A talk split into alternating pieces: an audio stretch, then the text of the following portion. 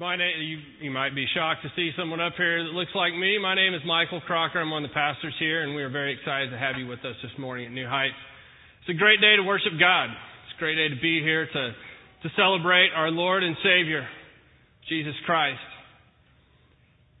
I am not going to dance as Josie just did.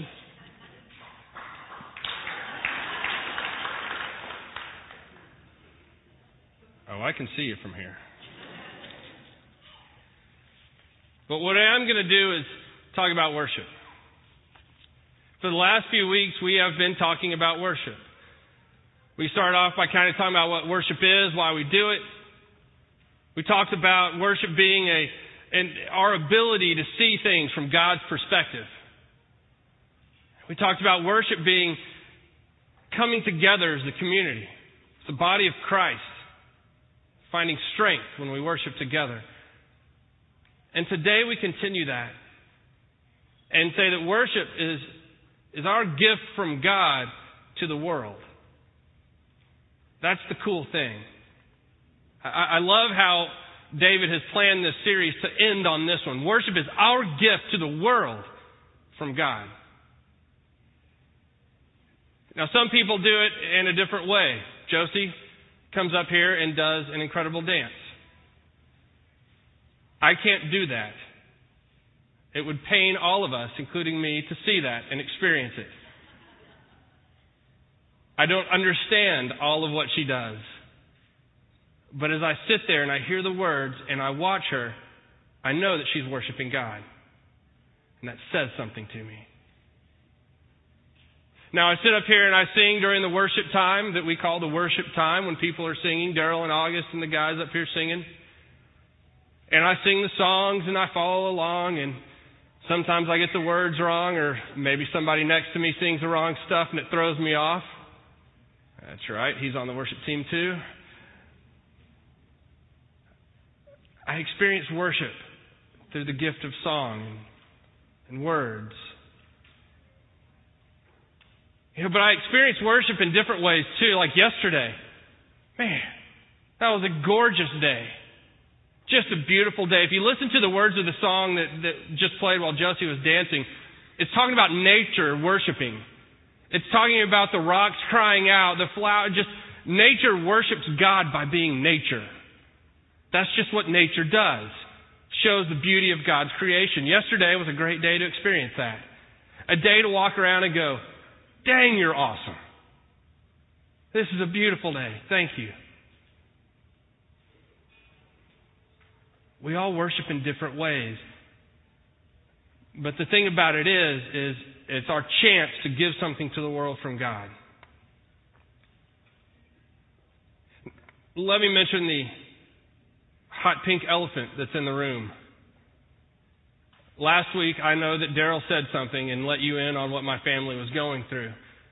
While I like the spotlight on me when I'm up here, I don't necessarily like it on me when I leave the stage. And so I was a little uncomfortable with it. However, I understand it. Let me say, too, that the outpouring of love and encouragement that Jenna and I have received has been overwhelming, has been very humbling.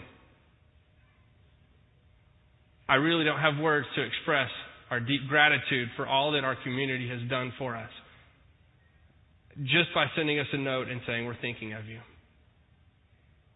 It has been one of the greatest outpourings of worship I've ever seen. Because let me tell you something that is worship. That is worshiping God. When you reach out in the love of Christ to someone else, you're worshiping God.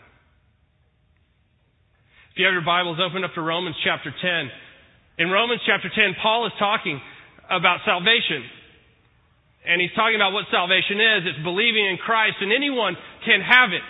If you just believe in your heart and profess with your mouth that you're saved, then you're saved. If I say Jesus Christ is Lord and I believe it, that's all I need. And he goes on to say at verse 14, But how can they call on him to save them unless they believe in him? And how can they believe in him if they've never heard about him?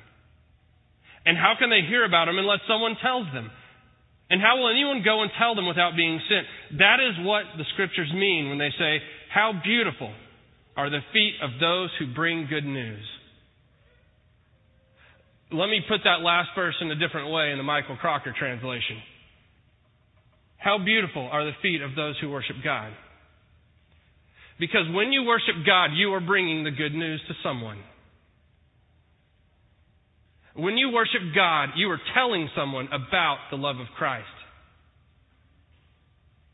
When Josie gets up here and dances, she's telling you about the love of God. She's telling you something about God.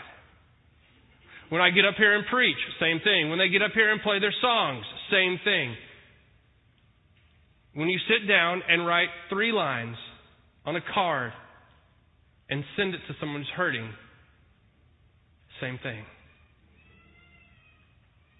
See, the thing is, what Paul reminds us is that it's our turn to spread the love of Christ.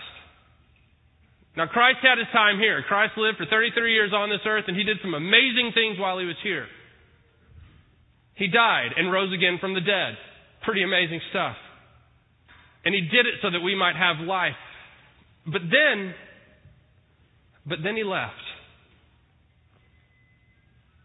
But then he went to sit with his father. And he turns to us and he says, Your turn. Now it's your turn. I don't know if you remember in Matthew 28, Jesus is looking at disciples. He says, Now it's your turn. Go into the world, baptize all the nations, teaching them to obey all that I have taught you, and surely I will be with you till the very end of the age. It's your turn. I've done my time.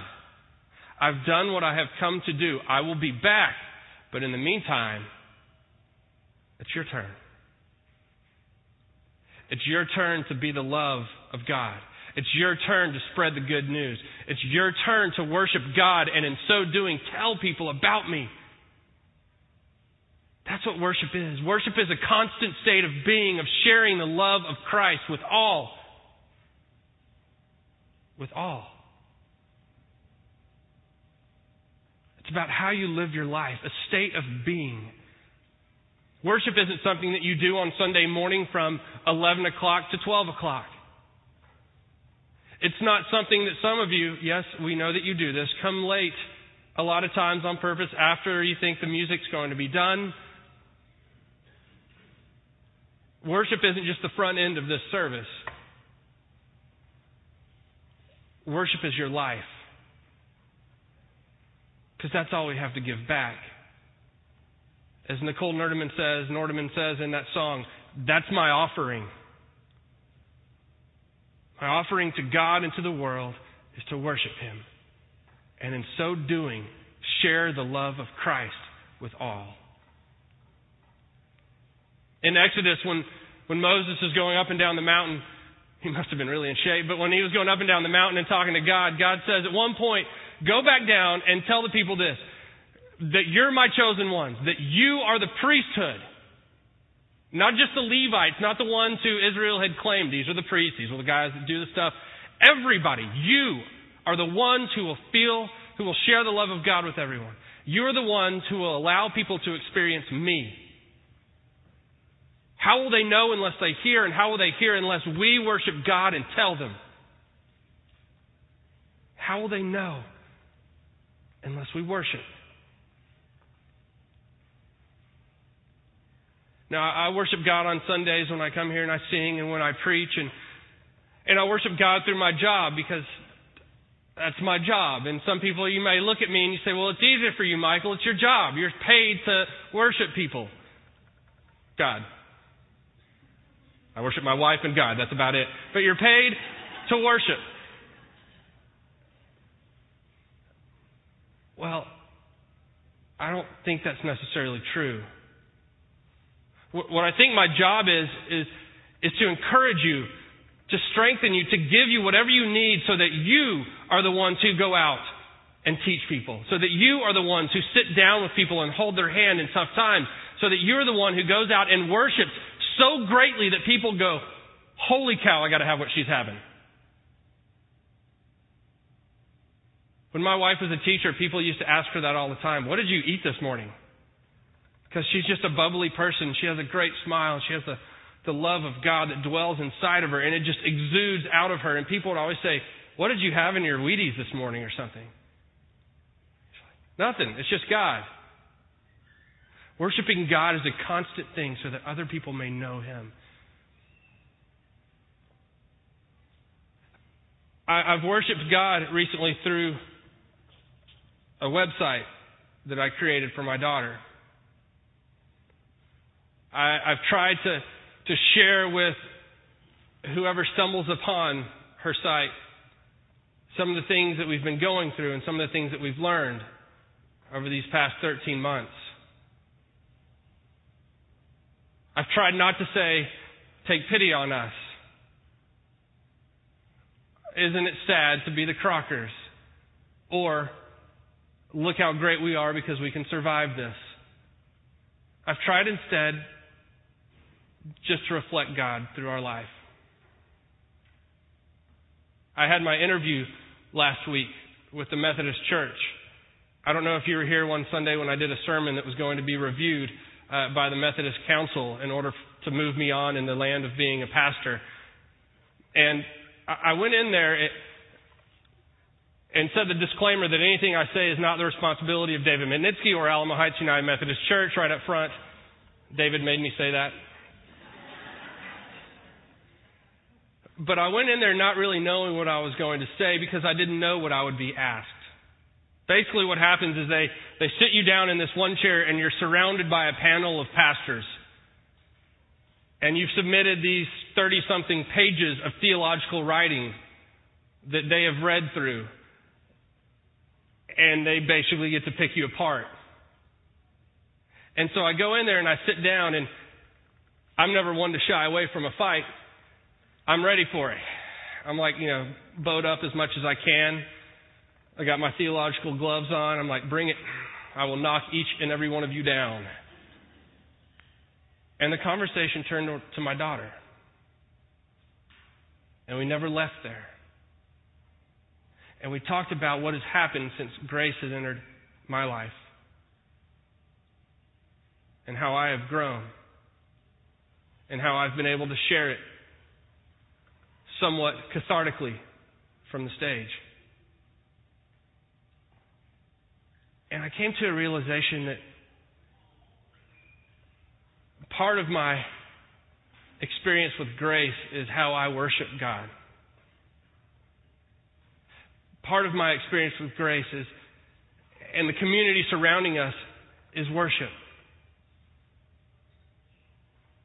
We have been opened up to a lot of people's lives since Grace has been going through her stuff. And We've heard a lot from other people about the dark times that they are in or have been in. We've been blessed to be asked to pray for other people during this time.